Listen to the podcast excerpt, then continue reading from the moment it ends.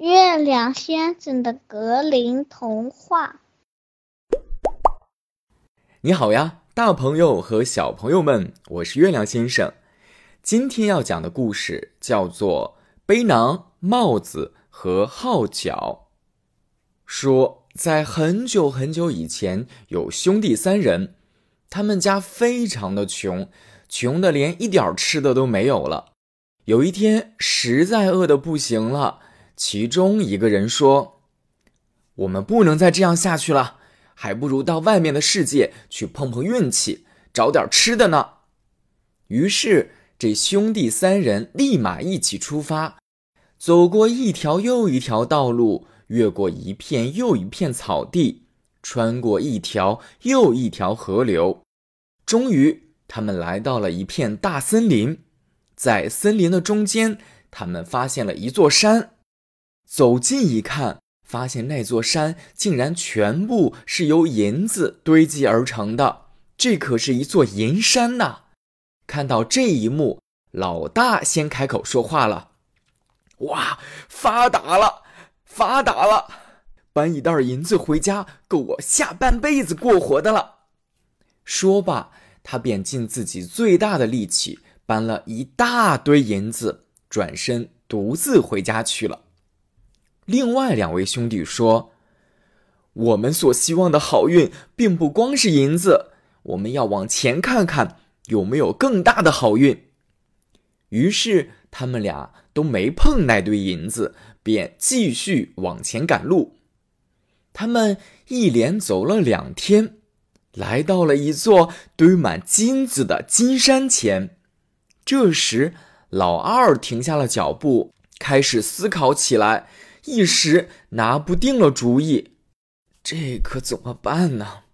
他说：“我是该拿上够我享用下半辈子的金子回家去呢，还是继续往前走呢？”终于，他顶不住金子的诱惑，装满了一袋金子，然后向弟弟道了别，自己回家去了。这时的老三想。银子也罢，金子也罢，都不能让我心动。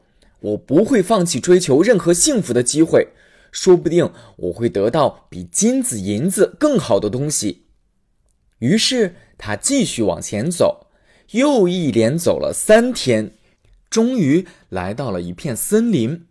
这片森林比前面经过的任何一片森林都要大，无边无际。然而，他却找不到任何可以充饥的食物。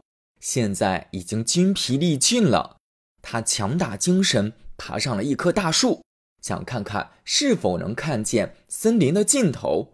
可是啊，爬到了树上，却还是一眼望不到边，除了无尽的树梢，其他什么都看不见。老三只好爬下树来。这时的他已经饿得头晕眼花了，他心想：“要是能让我饱饱的吃上一顿就好了。”谁知这时他刚一着地，就惊异的发现，在树下正放着一张桌子，桌子上摆满了丰盛的食物，阵阵热气正在向他迎面扑来。哇，我的愿望居然成真了！说着。老三也不去细想这些食物是哪儿来的，就坐在桌旁大吃起来，直到打了好几个饱嗝。吃完后，他想，桌子上有块这么漂亮的桌布，放在四下无人的森林里实在太可惜了。于是，他把桌布整整齐齐地叠好，放进口袋，继续往前赶路。到了傍晚，他又饿了。于是把那块桌布铺开，打算坐下来歇息。他一边铺一边嘟囔着说：“哎，真希望能摆上一些好吃的。”话音刚落，只见那块桌布的每一块地方都摆满了极其精美的食物。老三看着这一桌美食，呆呆的说：“这一下我可知道这些美食是从哪里来的了。”他一边吃一边说：“嗯，我不稀罕什么金山银山，嗯嗯，却宁肯要这块如意桌布。”可是他的野心远不止如此，这块桌布还不足以让他安居乐业，他还要继续周游世界，想要再去碰碰运气。于是他继续上路了。一天傍晚，在一片荒无人烟的大森林里，他遇到了一个正在烧木炭的黑大哥。只见木炭旁边还烤着一些马铃薯。老三打招呼说道：“晚上好，黑大哥，你孤零零的一个人怎么生活呀？”黑大哥回答道：“每天都一样，每晚都吃马铃薯。小伙子，你吃了没？我招待你吃一顿，怎么样？”老三说：“黑大哥，非常感谢。”我本不愿抢走你的晚饭，要是你愿意的话，我倒想邀请你和我一起吃饭呢。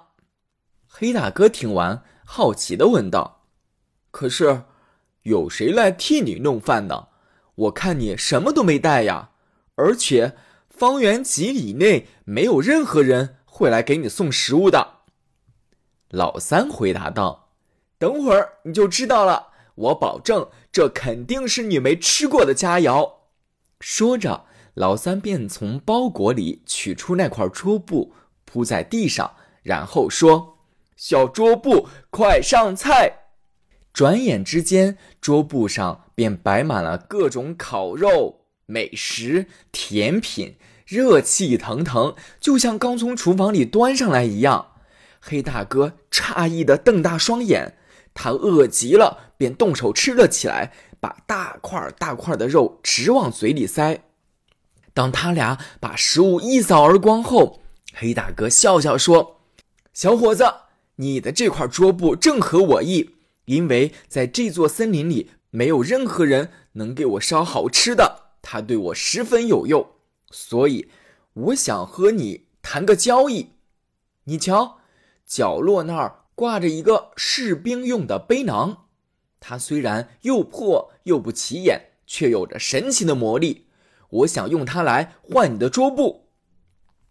老三问道：“那我得知道它有些什么魔力？”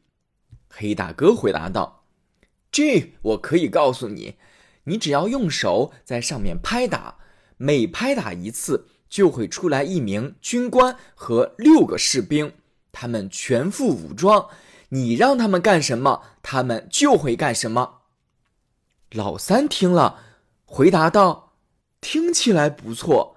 如果你一定要换，那就换吧。”说完，他便把桌布递给黑大哥，然后从挂钩上取下了那个背囊，背在身上，和黑大哥告别后，就继续上路了。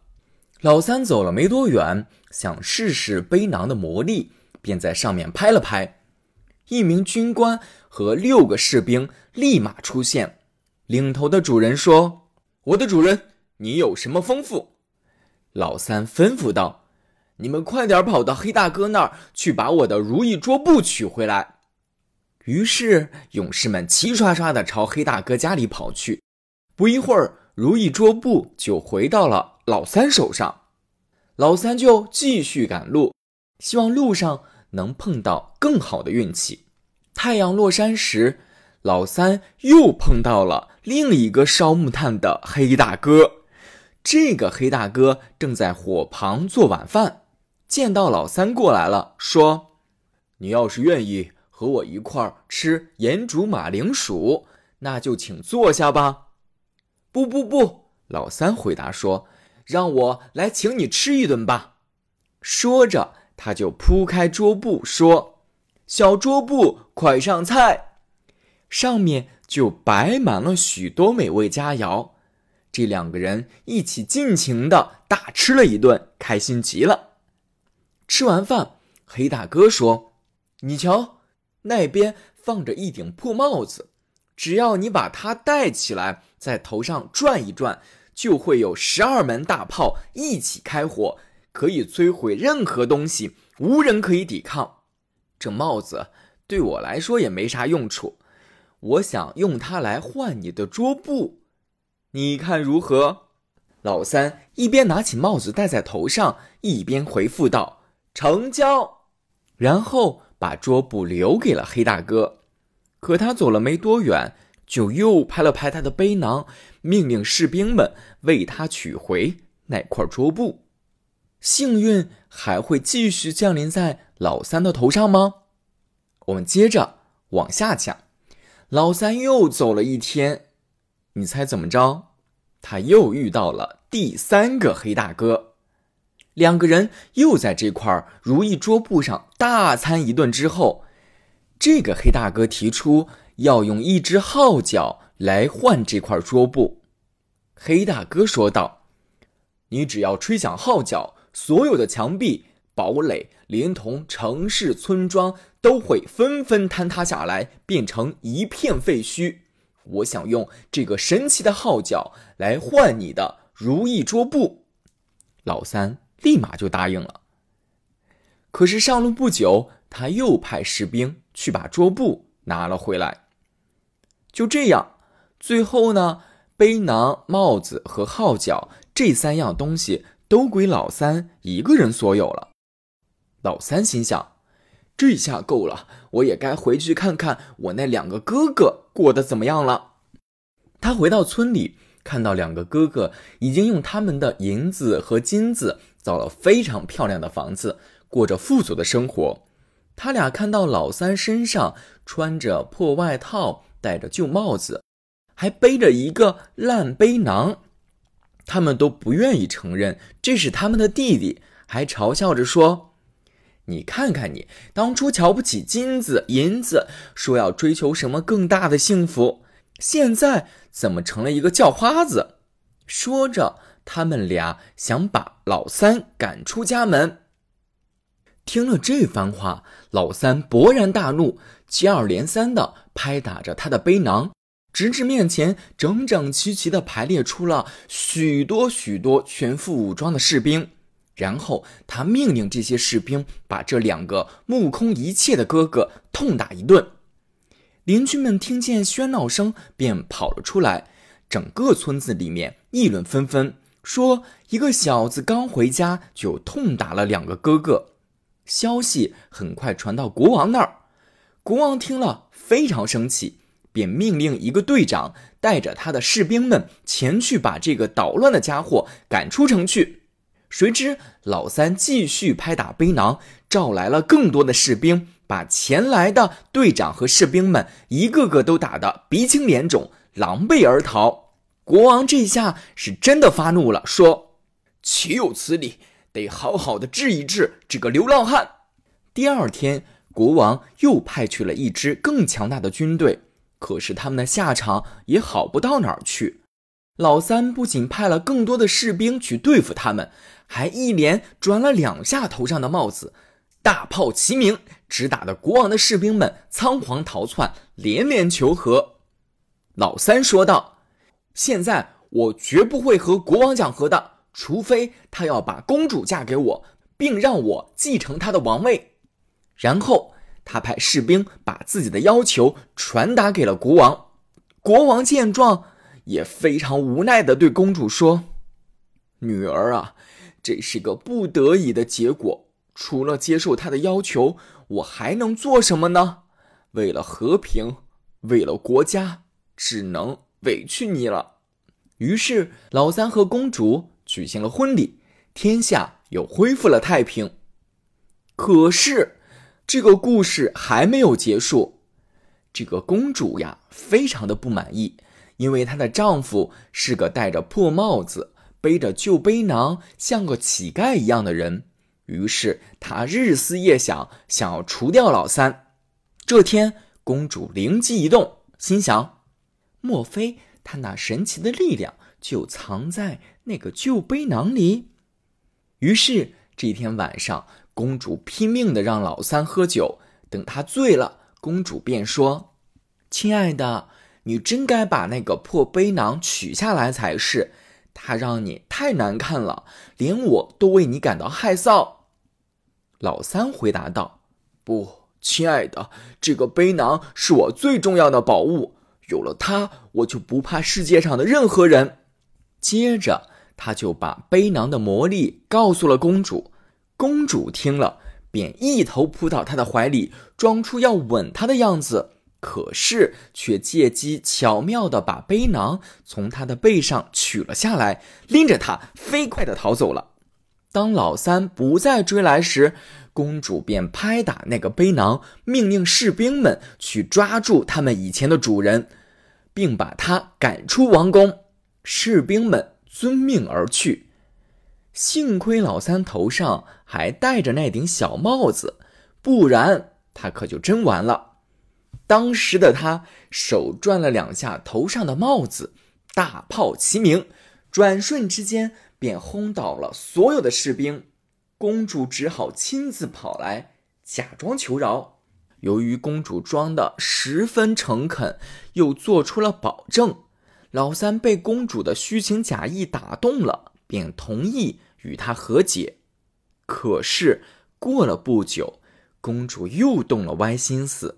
趁老三再次喝醉的时候，知道了帽子的秘密。晚上等老三睡着时，公主悄悄摘下了他的帽子，并派人把老三扔到了街上。幸亏呀，幸亏老三还有那只号角。老三这次真的生气了，他拼命地吹着号角，顷刻之间，所有的城墙、堡垒。城市、村庄都纷纷倒塌，直到国王和公主纷纷求饶。就这样，再也无人能打败老三。于是，他变成了统治整个王国的君主。